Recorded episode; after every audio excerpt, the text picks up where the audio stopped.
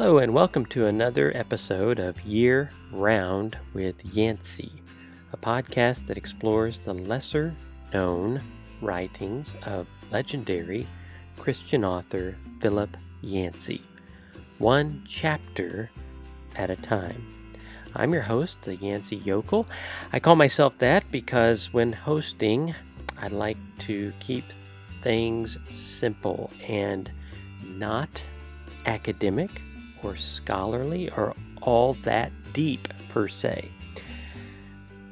If I did do that, I might call myself the Yancey Scholar or Yancey Professor or something. So I go by Yokel to emphasize the basic, simple nature of the podcast. The typical format for the podcast is to consider multiple books at a time, but only one per episode, which means at any given time we'll be looking at, at uh, two, maybe three of Yancey's titles in an every other week alternating format, which will keep us from covering the same book in consecutive back to back weeks or episodes. I do this in part for the sake of copyright and honoring the work of Mr. Yancey. I realize some may not appreciate this approach, and if that's you, I can only ask for your patience. The books currently in the queue are Yancey's book from 1989, revised in 1998, I Was Just Wondering, and his small book, uh, The Church Why Bother. Both of these books are seemingly on the lower end of the popularity spectrum, making them by definition lesser known, which makes them perfect candidates for this podcast. Because the lower M goal, main goal of this podcast, is to give attention to Yancey's works that you may be largely unfamiliar with. And that leaves the capital M main goal, which is giving attention to the God Yancey writes about, and of course to his Son, Jesus, his Spirit, and his Word, the ultimate goals of this podcast. The chapters, plural, we're considering this week are uh, chapters 5, 6, 7, and 8. I'm sorry, 4, 5, 6, and 7 from Yancey's book, I Was Just Wondering. Uh, I do attempt to focus on only a chapter's length portion of a book whenever we have a new episode. And if you've seen this book, you know that the chapters are very brief, and that's in part because every single chapter had a life uh, outside of this book prior to this book, and that was in the form of short articles uh, that appeared in Christianity Today between the years 1983 and 1989. So all of these works are previously published, although there's some slight tweaking and revision uh, going on with these chapters, but they're also small. And the last time we looked at this book, we looked at three chapters because I, I, felt that that was about right for a 30 40 minute episode. I'm squeezing in four this time because I want to finish out part one of this book. And part one is called The Human Animal. And so the common thread for all of these chapters is uh, either animals or humans, but in when dealing with the human in this part of the book, Yancey does some comparing, contrasting between uh, us and animals, comparing us to animals, and how are we similar to them, but yet he doesn't want us to forget how different we are. And of course, that seems to be a godly part of what makes us who we are. We are going to be looking at, as I mentioned, uh, four articles, and as we look at each one, I'll remind everyone where the articles first appeared. Do keep in mind, if you want to pick up your own copy of this book, which I strongly encourage, there's a revised edition uh, that, that's still readily available out there. It was done in 98.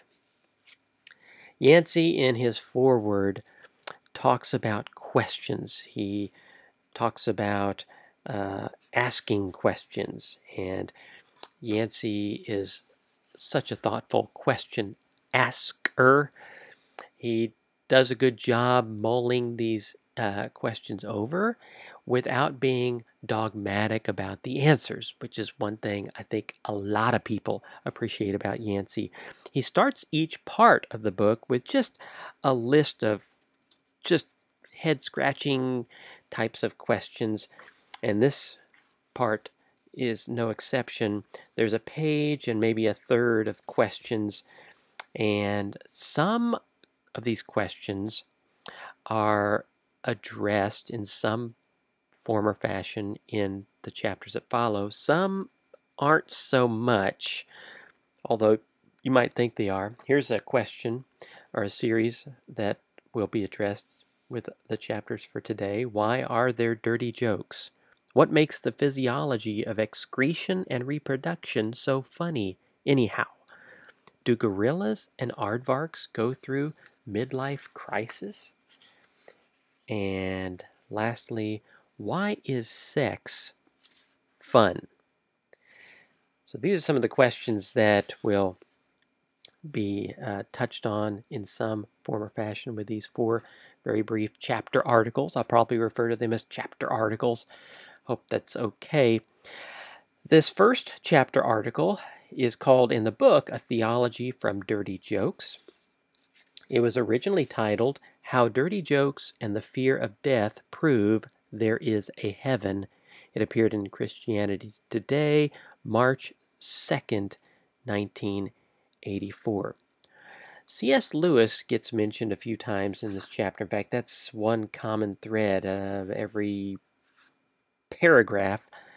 Uh, C.S. Lewis seems to uh, get a mention in here, and that's because it's because of one of his statements that uh, Yancey is doing something here with with dirty jokes. Let me read a line from paragraph one here. Uh, and this is a paraphrase of something Lewis said. Quote, in the absence of any other evidence, the essentials of natural theology could be argued from the human phenomena of dirty jokes and attitudes toward death. Now, I don't know what that quote is from, what C.S. Lewis work that's from. Uh, it's not cited anywhere that I can tell. So Yancey begins with talk about dirty jokes. He claims that a lot of these jokes focus on the, these two subjects excretion and reproduction. Two things he calls two of the most natural processes on earth. That's kind of one of those natural things we share, he says, with all other animals. And yet, it's to us Seemingly, it's not strange to animals, but it's strange to us. So strange that it becomes uh, a part of our, uh, you know, our our system of, of joke telling. I guess that's the best way I can think to put it. He also talks about death. And Yancey claims that man, mankind acts, quote, even less animal like in its presence, the presence of death. Nature treats death as a normal, everyday occurrence.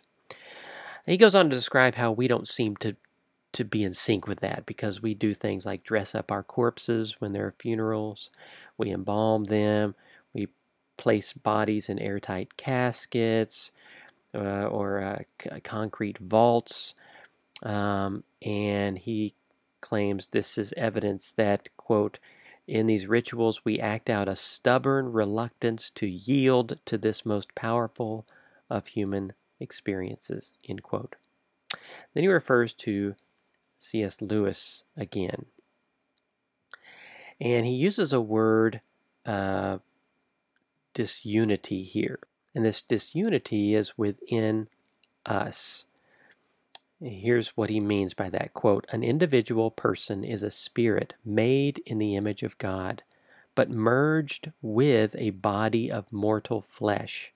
Dirty jokes and an obsession with death express a rumbling sense of discord about this in between state. I love this. Continuing the quote We should feel dissonance. We are, after all, immortals trapped in mortal surroundings. End quote. And I appreciate that because, you know, uh, for a couple paragraphs, you start almost feeling guilty for feeling, you know, uh, the sense of, uh, I mean, he doesn't use the word awkwardness, I don't believe, but this is the word I was thinking of awkwardness when it comes to uh, things like, you know, excretion or maybe even uh, reproduction or certainly death. But then we uh, get this sense of relief. It's like, oh, Yancey affirms that hey, this is this is normal. This is how one would expect us to act because of we're different from animals, right? We're we we have this godlike part of us, this image of God like part, and so that mixed with this human animal ish side is just gonna be uh, it's it, it's just gonna be a, a a setting for this this kind of awkwardness, this disunity, dissonance. These are words that are uh, used by Yancey. I like this quote, second to last paragraph of this very short chapter article. According to the biblical view of humanity, it is natural that we blush at excretion and draw back from death. Such actions seem odd because they are odd. In all of earth, there are no exact parallels of spirit and immortality housed in matter. End quote. And I don't think there's a better chapter article in this section that's devoted to the human animal because uh, even though uh, this this chapter is very brief not a lot of meat to sink your teeth into per se. It's it's right in the middle of the the, the part, you know, the chapter. Uh, I'm sorry, the section, human animal. Three chapter articles before, three chapter articles after. It's right in the middle. I don't know if that was deliberate or not, but it's just the perfect human animal uh, glimpse. It's just a glimpse. so quick. Uh, but this this this weird aspect of our nature, you know, we we we, we don't treat reproduction, excretion, death like animals. Because that's only a part of us. We're so unanimal like at the same time. Just uh, something to, to, to mull over. Like I said, in, in keeping with these questions Yancey likes to ask, just just just think about it. You know, Let, let's just mull mull over it for a few minutes and move on. Let's move on to the next chapter article it's called High School Reunion in the book. It was originally titled The Human Animal at a High School Reunion. It appeared in Christianity Today, November 7th, 1986. Uh, I want to read the first sentence or two and then ask, well, just share with you the question I first thought of when I read these uh, lines. Quote, if I were a die-hard evolutionist seeking to discredit the Christian doctrine of man, I think I would spend my time not digging for bones in Dr. Leakey's Africa, but rather roaming the halls of America's high schools. End quote. Just want to stop there. I just couldn't help but ask questions uh, like wh- where's Yancey going with this? Uh, how so? How would hanging out at a high school, uh, knowing he was going to be dealing maybe with a high school reunion, what what might Yancey mean by that statement? And then he uses in the next sentence a word I was not familiar with. I had to look it up. You know, um, I'm going to read the sentence and then share with you the definition in case you're like me and aren't familiar with it. The, the sentence reads as follows They, these American high schools, that's what he's talking about. They offer science a showcase for the human animal at its most atavistic. That's A T A V I S T I C, atavistic. According to Webster's, atavism is a recurrence in an organism of a trait or character typical of an ancestral form. Ancestral, I think, is a key term there. Ancestral form, and usually due to genetic recombination. it's one of those definitions I feel like I needs even further unpacking. Um, atavism derives via French from Latin atavus, meaning ancestor. Anyway, for what it's worth. He goes on to talk about uh, some of the typical, you know, stereotypical categories of groups, uh, tribes, so to speak, in a high school setting, like jocks. He talks about jocks. He talks about cheerleader types. He talks about nerds. He talks about hoods, or that's what he called them back when I guess when he was young, greasers. Um, and he uh, is is obviously he's making these references to what these types would look like at a high school reunion. You know, 20 years later, you know the jocks still look like jocks in many respects cheerleaders still still look like you know beauty queens for the most part nerds have put everybody to shame with their their their jobs you know they've excelled in uh, things like science perhaps computer programming etc um, uh, and hoods i forget what he says about them except like the others they they haven't changed all that much Anyway, he does uh, in this first little section of the chapter article mentioning a, an incident that happened when he was in high school. Uh, it was a fight, major fight, uh, that broke out between a jock, a high school quarterback, and one of the hoods or greaser types. And it was a fight over a girl. And he was using that example to highlight how, you know, uh, animal like that kind of behavior is. You know, there's two guys trying to beat each other up for the sake of a woman. Um, you know, we, we see signs of that in the animal world, do we not? And he, uses that as a springboard to talk about how a behaviorist might uh, consider that uh, behavior being very animalistic. But Yancey doesn't stay there. He has a, a, a quote he shares from uh, G.K. Chesterton and then Dostoevsky. But uh, before he gets to th- those quotes, he makes this statement But there is another side to the human animal. And aren't we glad there is? you know, something that the behaviorist uh, couldn't you know chalk up to animal uh, behavior and so uh, I think to get at what Yancey's uh, getting at I need to read a few quotes here uh, including this one reflection on uh, a quote from Dostoevsky Yancey writes he was Dostoevsky was expressing the most basic fact of Christian anthropology that the human animal was created to be more than animal. He talks about how we have the ability to transcend biological destiny and prove that we are more than animals. Um, he does go back to an earlier sentiment in the chapter by uh, commenting that, you know, how we we have a, this drive within us towards self preservation, survival of the fittest. Uh, we compete like the animals on the basis of power and physical appearance. Um, and we place a lot of emphasis on our impressive physiques, which could be viewed as very animalistic.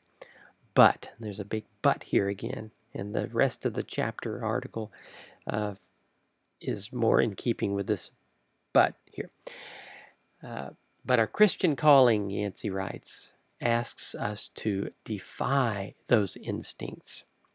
And then here's a the first reference to Jesus here in the chapter. Jesus announced, quote, a great reversal of values in his Sermon on the Mount, elevating not the rich or attractive, but rather the poor, the persecuted, and those who mourn. Instead of lauding such traits as wealth, political power, and physical beauty, he warned against their dangers. A passage like Luke 18 shows the kind of people who impressed Jesus an oppressed widow, a despairing tax collector, a small child, a blind beggar. One more line to read here. Instinctually, animals mark the weak. Yancey writes in parentheses, question mark, the nerds? For quick destruction, we are commanded to value them. I don't have anything to add to that. I do want to read another few lines at the very end of this chapter article, uh, which uh, builds on that, and then we'll move on to our next chapter article. Yancey writes, quote, Our failure, failure to convince many scientists of the uniqueness of humankind made in the image of God makes me wonder about trying a different tack entirely. What if, instead of trying to prove that Homo sapiens is not an animal, we sought to prove that we are far more? Instead of challenging the antiquity of fossils or disputing the results of genetic engineering, we could simply demonstrate that biology is not destiny. I love that. He goes on to mention the fruit of the Spirit and how they don't give in society, in human society, they don't give awards, especially in high school, for the the the, the fruit of the spirit, like the most patient, the most kind, good, faithful, etc.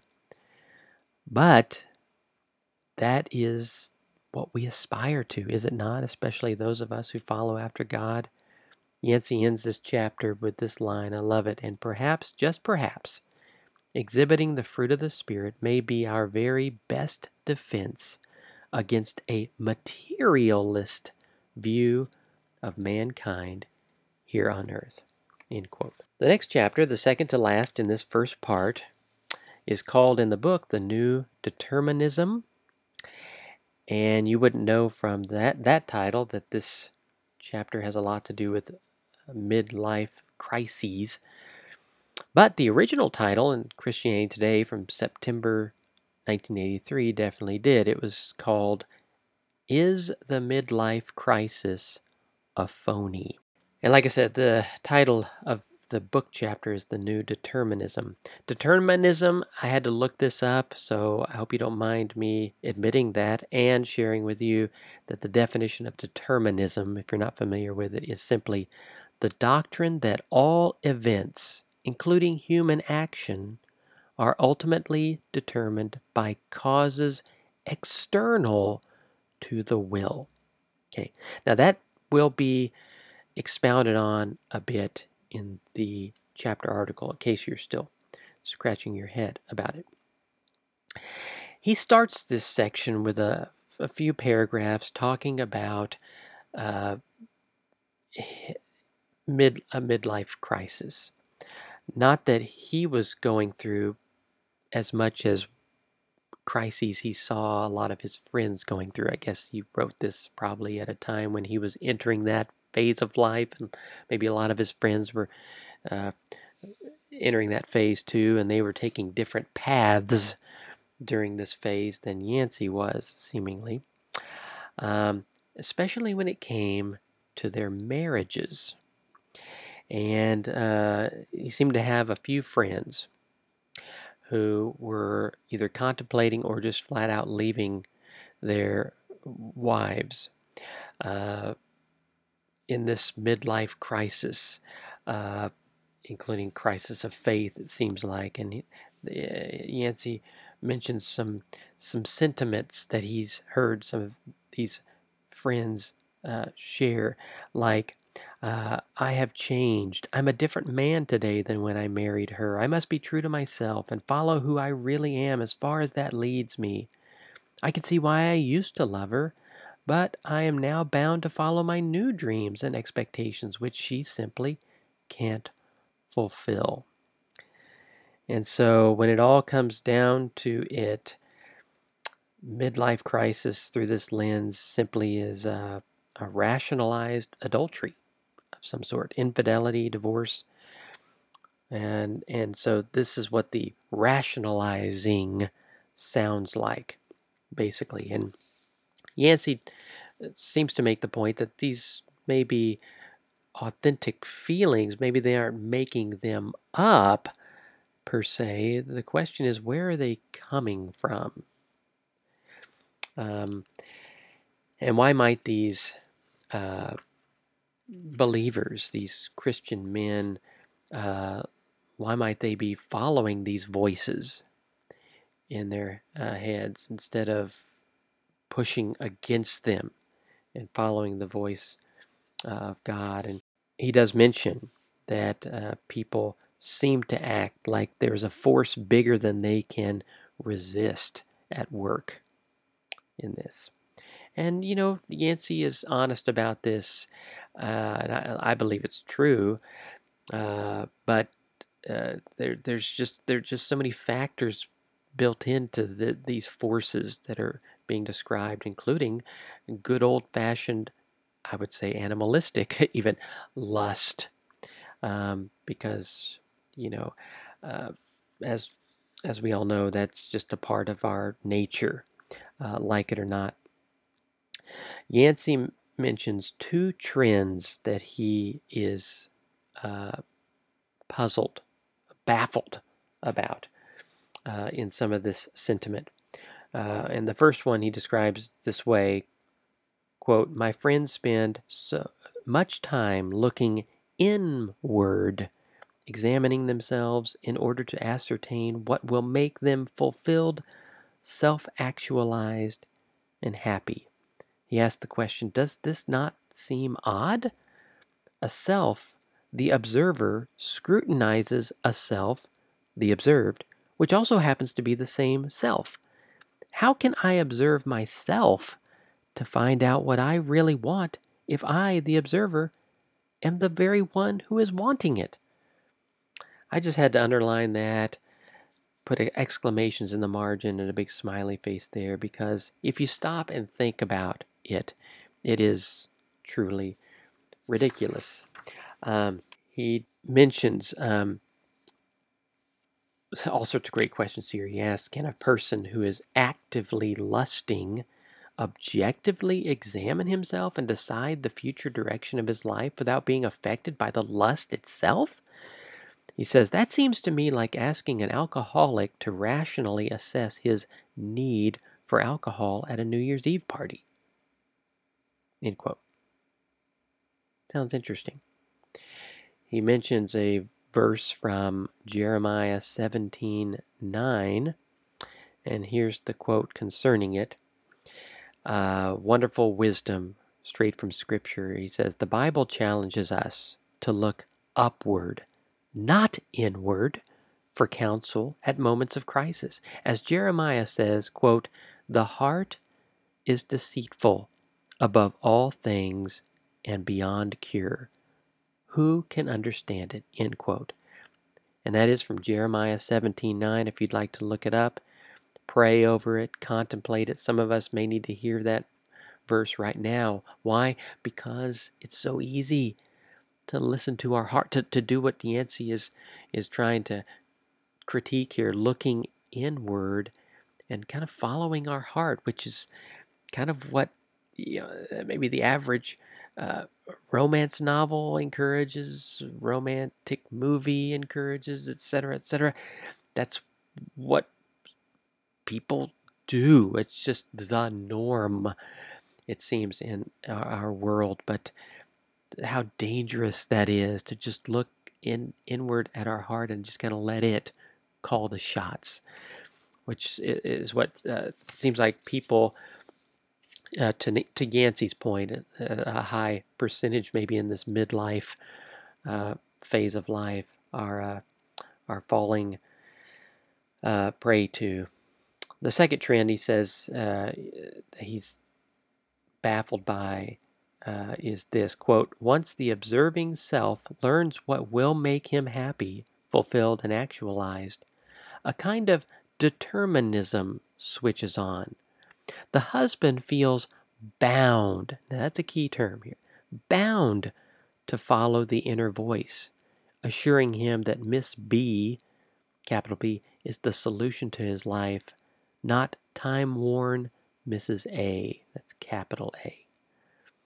He says this determinism is a force of the highest order and often proves more powerful than paternal instincts and marriage vows to state and God. End quote. He then goes on to provide a quote from Dorothy Sayers from uh, a book he describes as an obscure book written during World War II called a Begin Here. I have to be honest and say I didn't, I had trouble connecting her quote with what Yancey was talking about. So I'm going to skip it and read what Yancey says about her quote, if that's okay. Here's Yancey's quote Sayers goes on to describe the difference between murdering one's mother in law and writing a detective story about such a murder. Both acts may spring from the same unconscious impulse, she says, so that each activity begins with the same raw material.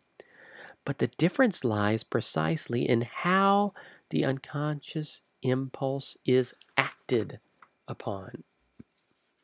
And this is Yancey's way of saying, you know, just because you feel this and your heart is leading you this way, there there's more than one way to deal with that. There's more than one way to respond to that. Uh, and I guess I, I feel like Yancey's trying to empower the readers to know that, hey, just because you feel that this is the only path, it is not, and you do not have to take it, even though you're feeling compelled to in a deterministic way. He ends this chapter article this way. He says, Maybe it's time for an equally strong emphasis on the human freedom that allows us sometimes to go against that subconscious for the sake of fidelity. Of course, a key term there is fidelity. We can do it, you guys. We can do it. We can be faithful, uh, even when our heart is leading us uh, in another direction. And it, why? Because there's that freedom we enjoy. Isn't that a wonderful part of being human? That we have the freedom to make those decisions, those faithful decisions. Let's move on to the last chapter article from this part the human animal. Let's remember this is the thread here, the human animal thread holds all these chapter articles together. The uh, title of this chapter article is The Problem of Pleasure. And that was the original title of the article that appeared uh, originally in June 1988 uh, in Christianity Today. By the way, I don't know if I mentioned this the last time we looked at this book, but I think one of the reasons I'm enjoying it so much is because if I'm not mistaken, this is the way I discovered Yancey. Uh, earlier I I didn't I hadn't read some of his big time books, you know, Jesus I Never Knew, uh, What's So Amazing About Grace, and all of that, even though they were around when I first discovered Yancey. I remember discovering him in my work in a library, as a theological library. I had Christianity Today, full runs of it to, to browse through, and I did. And I remember uh, discovering some of these older articles of Yancey's and just digging and digging, trying to find more and more of them. And so, some so many of these articles are just coming back to me uh, because when I discovered uh, them, uh, it was in the mid 90s or so. So this was uh, years after they were first written, and uh, so glad that these were reproduced to make them more accessible to people these days. But anyway, the title again is The Problem of Pleasure. So that immediately evokes a question What problem? What's the problem? I didn't think there was a problem with pleasure. At least I never thought about it before. So, what is the problem? And so here's how Yancey explains it. He asks three questions, rapid fire fashion at the beginning of this chapter article. Why is sex fun? And the assumption is that it does, mean, that question is, it doesn't have to be fun, does it? I mean, just to, to procreate, have kids, does it have to be fun? And yet it is. Uh, why is eating fun? Why are there colors? You know, and again, the assumption uh, there doesn't have to be colors, really. We could live in a world of black and white, or just white, or just black, whatever. But we have all these colors. These are questions Yancey throws out, all in the uh, realm of pleasure, right? Sex pleasurable, eating pleasurable. We enjoy colors, pleasurable. Listen to this. Yancey writes, quote, It struck me the other day after I had read my umpteenth book on the problem of pain, the theological obsession of this century, it seems, that I have never even seen a book on the problem of pleasure. Nor have I met a philosopher who goes around shaking his head in perplexity over the basic question of why we experience pleasure. I've got to read these next lines. Sorry for the extended quote. Where did pleasure come from? That seems to me a huge question, the philosophical equivalent for atheists to the problem of pain for Christians. On the issue of pleasure, Christians can breathe a little easier. A good and loving God would naturally want his creatures to experience delight, joy, and personal fulfillment. We Christians start from the assumption and then from that assumption and then look for ways to explain the origin of suffering. But don't atheists and secular humanists have an equal obligation to explain the origin of pleasure in a world of randomness and meaninglessness? Question mark. End quote. Don't you love the way Yancey states that? And you know, maybe there are other people asking questions like this. Uh, I just remember when I, especially when I first read this years ago, I hadn't thought about it. I, uh, I'm, I'm, yes, I'm guilty of not either uh, considering it or reading people who are considering that question. But uh, yeah, isn't it uh, uh, thought provoking? Isn't it uh, in- encouraging, even for those of us who have no doubts about the existence of God and being created by Him in a very special way, etc., etc. It's just kind of one of those extra things uh, that we that is staring at us in the face. You know, every time we eat a hamburger and we're loving it, why does it have to be so pleasurable? I mean, things like that, and uh, and as Yancey mentions, you know, maybe the atheists aren't the ones that have the problem uh, uh, are are deal, grappling with questions like uh, why is the, pain in the world? Um, that's something that people of faith seem to be grappling with because it just doesn't add up with this loving God who could do anything, etc., etc. But what about the pleasure part? Why why aren't people uh, like atheists who claim that you know after the Big Bang everything just sort of fell into place in a sort of random, very uh, very lucky way, but I mean still random, and yet we have all this pleasure surrounding us. Hmm, isn't that interesting? Uh, there's a, another quote or two from uh, G.K. Chesterton here, specifically his book uh, from his book Orthodoxy. Uh, Yancey writes G.K. Chesterton traced his own Christian conversion to the problem of pleasure.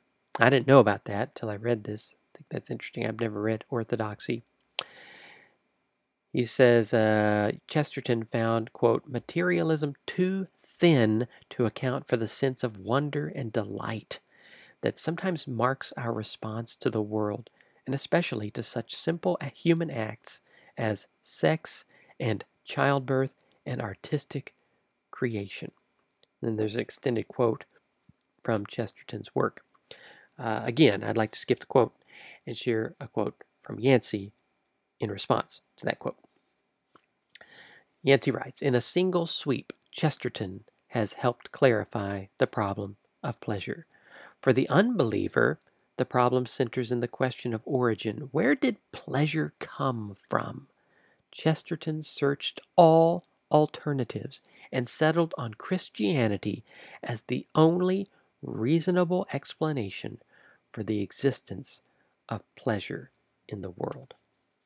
Love that quote.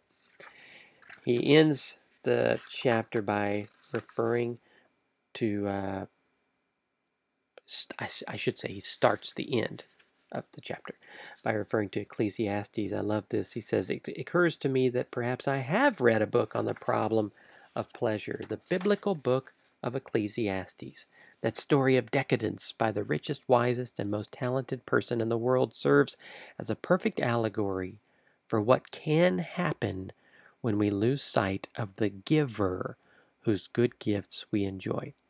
Now, I like how uh, Yancey transitions uh, a bit and, and deals with kind of a different aspect of the problem of pleasure when we over focus on it, we seek it out too much, um, going past what God seems to have envisioned for us. And yet I felt like it was a little off topic. You know, um, it, it's interesting, but it could have warranted a, a its own chapter article in a way. Uh, here's what I mean. He says, Thus, pleas- pleasure is at once a great good and a grave danger. If we start chasing pleasure as an end in itself, along the way we may lose sight of the one who gave us such good gifts as sexual drive, taste buds, and the capacity to appreciate beauty. Now, one thing I do appreciate about this is um, Yancey wants our focus to be Godward. He wants our focus at every turn to to be uh, heavenward, uh, focused on the God who who is worthy of praise for the for the for the careful way He has crafted us, which does involve, of course, the pleasure aspect as well. Let's end with this quote, second to last paragraph from this chapter article and this whole first part. Quote, somehow Christians have gotten a reputation as anti pleasure. And this despite the fact that they believe pleasure was an invention of the Creator Himself. We Christians have a choice. We can present ourselves as uptight bores who sacrificially forfeit half the fun of life by limiting our indulgence in sex, food, and other sensual pleasures, or we can set about enjoying pleasure to the fullest, which means enjoying it in the way the Creator, capital C, intended. End quote. I love that. That's just the perfect summation of the two sides of the pleasure coin Yancey deals with in this chapter.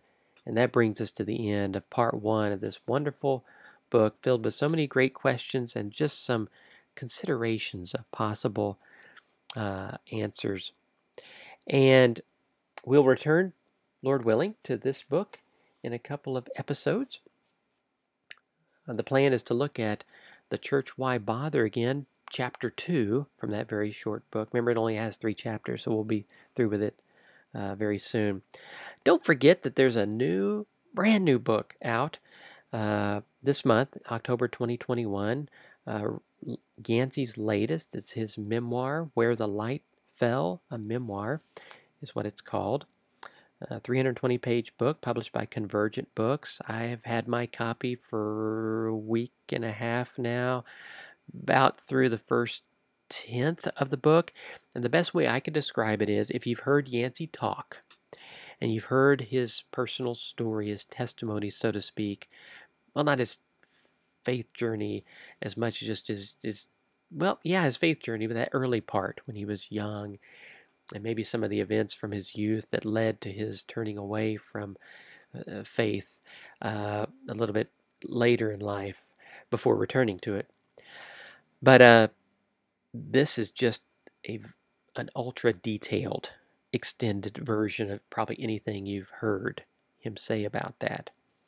And so, if you are interested uh, in anything you've heard him talk about before uh, regarding this this early stage of his life, you'll love this book. Uh, Yancey just has a knack. I don't know if he just did a wonderful job journaling better than the average person when he was young, but his his sense of detail and recollection from when he was young is just, uh, I mean, it, it, it is mind boggling to me, who uh, just personally, I can't remember just, just seemingly uh, three fourths of my childhood when it comes to uh, everyday events and details, but Yancey seems to be able to.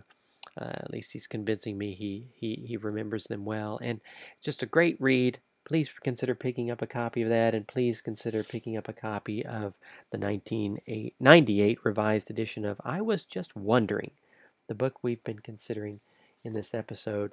As always, I'd like to encourage you if you like this podcast, want to support me and the podcast in any way, don't support me directly. Instead, turn your attention to a wonderful group that deserves your support, I, I believe. It's called, uh, the group is called Books for Africa. You can find them online at booksforafrica.org. If you like what you see there and want to support their mission, uh, help support their mission to end the book famine in Africa, uh, you can make a donation there. And then, if you don't mind sharing with me the fact that you did that in part because you learned about them from this podcast, it would just make my day. Be a huge uh, uplift and encouragement to me. You can let me know at yearroundwithyancey at gmail.com. That's an email you can use to send me questions uh, or comments, both good, bad, uh, indifferent. I'm okay with all of it. Uh, just look forward to hearing from you. Want to thank you again for joining me for this episode of Year Round with Yancey. I look forward to our next visit very soon. God bless.